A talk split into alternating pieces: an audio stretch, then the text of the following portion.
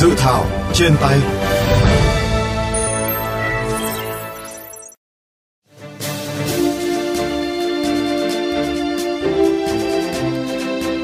Thưa các bạn, dự thảo nghị định về công tác xã hội do Bộ Lao động Thương binh và Xã hội soạn thảo gồm 8 chương 56 điều, bao gồm những quy định chung, quyền nghĩa vụ của người sử dụng dịch vụ công tác xã hội, người hành nghề công tác xã hội, quyền nghĩa vụ của người cung cấp dịch vụ công tác xã hội. Cụ thể, về nguyên tắc hoạt động công tác xã hội, dự thảo nghị định quy định dịch vụ công tác xã hội là bình đẳng, công bằng và không kỳ thị, phân biệt đối xử đối với người sử dụng dịch vụ công tác xã hội, tôn trọng quyền của người sử dụng dịch vụ công tác xã hội, ưu tiên cung cấp dịch vụ công tác xã hội đối với trường hợp khẩn cấp, trẻ em dưới 6 tuổi, người khuyết tật nặng và đặc biệt nặng, người từ đủ 80 tuổi trở lên, người có công với cách mạng, phụ nữ có thai. Về các nguồn tài chính phục vụ cho công tác xã hội sử dụng từ ngân sách nhà nước, kinh phí từ nguồn chi trả chi phí sử dụng dịch vụ công tác xã hội và nguồn vận động và các nguồn kinh phí khác theo quy định của pháp luật về hệ thống cơ sở cung cấp dịch vụ công tác xã hội, bao gồm cơ sở cung cấp dịch vụ công tác xã hội công lập, ngoài công lập và cơ sở cung cấp dịch vụ. Đáng chú ý, về chính sách của nhà nước về công tác xã hội, dự thảo nghị định về công tác xã hội quy định nhà nước có chính sách khuyến khích xã hội hóa các hoạt động cung cấp dịch vụ công tác xã hội, khuyến khích tổ chức, cá nhân đầu tư phát triển cơ sở cung cấp dịch vụ công tác xã hội.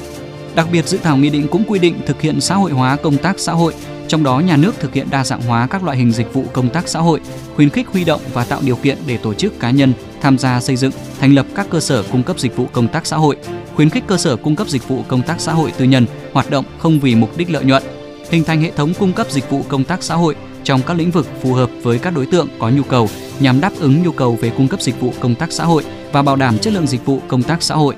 Dự thảo nghị định về công tác xã hội đang được Bộ Lao động, Thương binh và Xã hội gửi xin ý kiến các bộ, ngành và các địa phương. Dự thảo nghị định sẽ được gửi xin ý kiến thẩm định của Bộ Tư pháp trước khi trình chính phủ xem xét ban hành.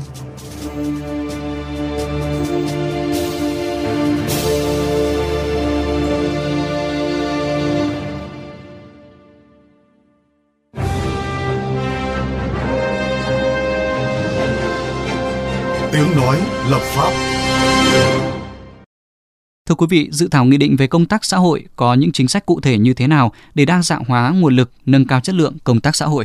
Phóng viên VOV Giao thông đã phỏng vấn ông Trần Cảnh Tùng, trưởng phòng công tác xã hội, Cục Bảo trợ xã hội, Bộ Lao động Thương binh và Xã hội, đơn vị chủ trì soạn thảo nghị định.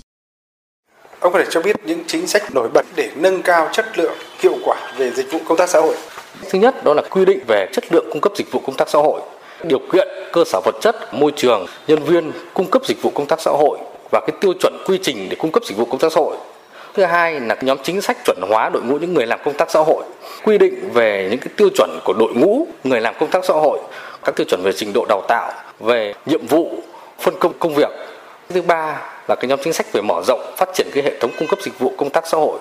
quy định về các cái điều kiện hoạt động thành lập của các cái cơ sở cung cấp dịch vụ công tác xã hội.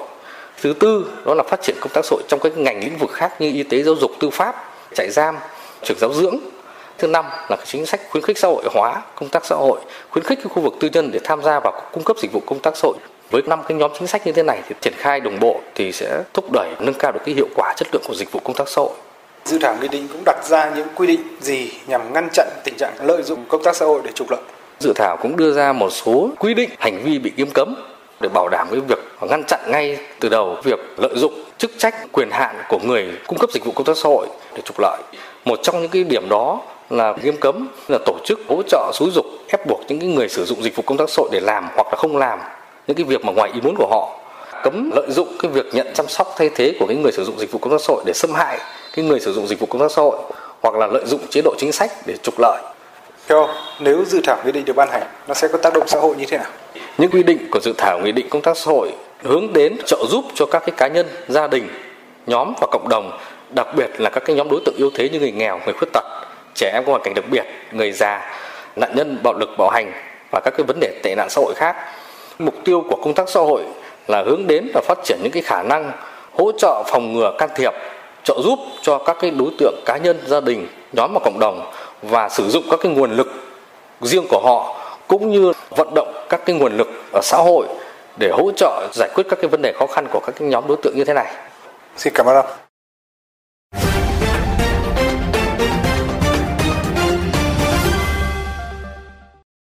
Thưa quý vị, dự thảo nghị định về công tác xã hội đã đáp ứng được yêu cầu bức thiết hiện nay hay chưa? Cần bổ sung những gì để thúc đẩy hoạt động công tác xã hội, nhất là ngoài khu vực nhà nước? Phóng viên VOV Giao thông có cuộc phỏng vấn ông Nguyễn Hải Hữu, Phó Chủ tịch Hiệp hội Giáo dục nghề và Công tác xã hội Việt Nam.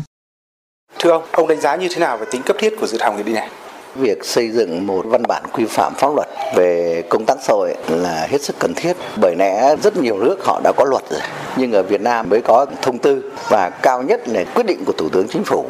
như vậy tính pháp lý chưa cao mà nó đòi hỏi phải có luật hoặc là nghị định để tạo ra một cái hành lang pháp lý cho việc phát triển về công tác xã hội ở Việt Nam bởi vì Việt Nam đi quá chậm rồi đấy là điều hết sức quan trọng mở đầu cho giai đoạn mới khi chúng ta có hành lang pháp lý về phát triển nghề công tác xã hội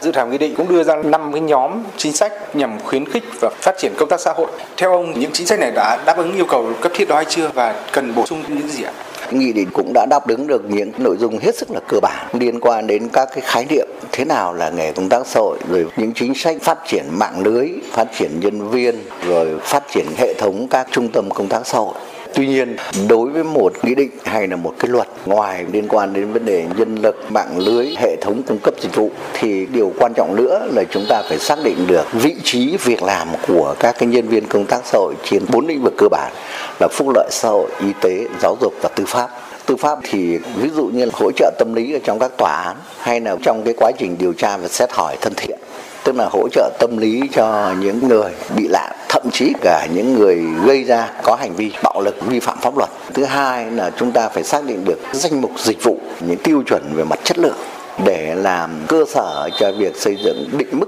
và cái khung giá dịch vụ. Hiện nay rất nhiều cơ sở tư nhân cung cấp dịch vụ công tác xã hội, nhưng họ chưa có xây dựng cái giá dịch vụ mà họ thu là do cái thực tế của họ thôi. Ví dụ như cung cấp dịch vụ cho các em tự kỷ, cũng giống như là chăm sóc xã hội ấy. cái nuôi dưỡng chăm sóc giữa khu vực nhà nước và khu vực tư nhân rất là khác nhau. Các cái trung tâm, ví dụ như là trung tâm chăm sóc người cao tuổi thì họ thu có thể đến 10 triệu. Trong khi đó chính sách chế độ nhà nước như các cái trung tâm nuôi dưỡng người cao tuổi thì rất là thấp. Cho nên nó thiếu cái cơ sở để xây dựng cái khung giá dịch vụ. Vì vậy, nghị định đó cũng phải quy định các cái nguyên tắc để hình thành cái khung giá dịch vụ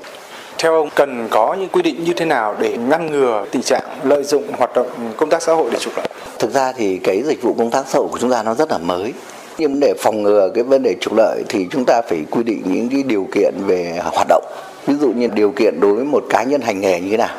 Nó giống như là bác sĩ và dược sĩ hay luật sư anh hành nghề. Thứ hai là điều kiện thành lập các cái cơ sở cung cấp dịch vụ, ví dụ như các cái trung tâm thứ ba là phải có tiêu chuẩn về chất lượng cho từng loại dịch vụ và tiếp đến là cái giá dịch vụ nếu chúng ta làm được như vậy thì vừa bảo vệ được người sử dụng dịch vụ và vừa bảo vệ được những người cung cấp dịch vụ và nó đúng luật. Xin cảm ơn ông.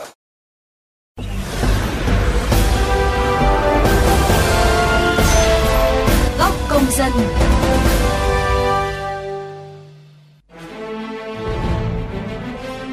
Thưa quý vị và các bạn, hơn 10 năm hình thành và phát triển, song đến nay, cơ cấu các dịch vụ công tác xã hội có sự kết hợp của các cơ quan đơn vị công lập và ngoài công lập chưa được xác định rõ ràng. Các dịch vụ công tác xã hội chuyên nghiệp chưa được cung cấp cho người dân tại cộng đồng. Việc cung cấp dịch vụ xã hội chủ yếu là trách nhiệm của các cơ quan nhà nước. Những quy định mới tại dự thảo nghị định về công tác xã hội được cho là sẽ khắc phục những bất cập này. Bạn kỳ vọng gì vào dự thảo nghị định nêu trên? Nếu được ban hành, các quy định mới của dự thảo nghị định về công tác xã hội có trở thành động lực thu hút nguồn lực xã hội vào dịch vụ công tác xã hội ra sao, có phần nâng cao chất lượng công tác xã hội như thế nào. Mời các bạn cùng chia sẻ ý kiến, đóng góp cho dự thảo qua hotline 024 37 919191 qua fanpage VOV Giao thông hoặc có thể góp ý trực tiếp trên cổng thông tin điện tử của Bộ Công Thương. Đừng quên đón nghe và tương tác với dự thảo trên tay lúc 15 giờ 30 phút đến 15 giờ 50 phút thứ hai và thứ tư hàng tuần trên FM 91 MHz, vovgiao thông.vn hoặc trên các nền tảng podcast dành cho di động Spotify, Apple Podcast và Google Podcast. Chương trình dự thảo trên tay hôm nay xin được khép lại tại đây.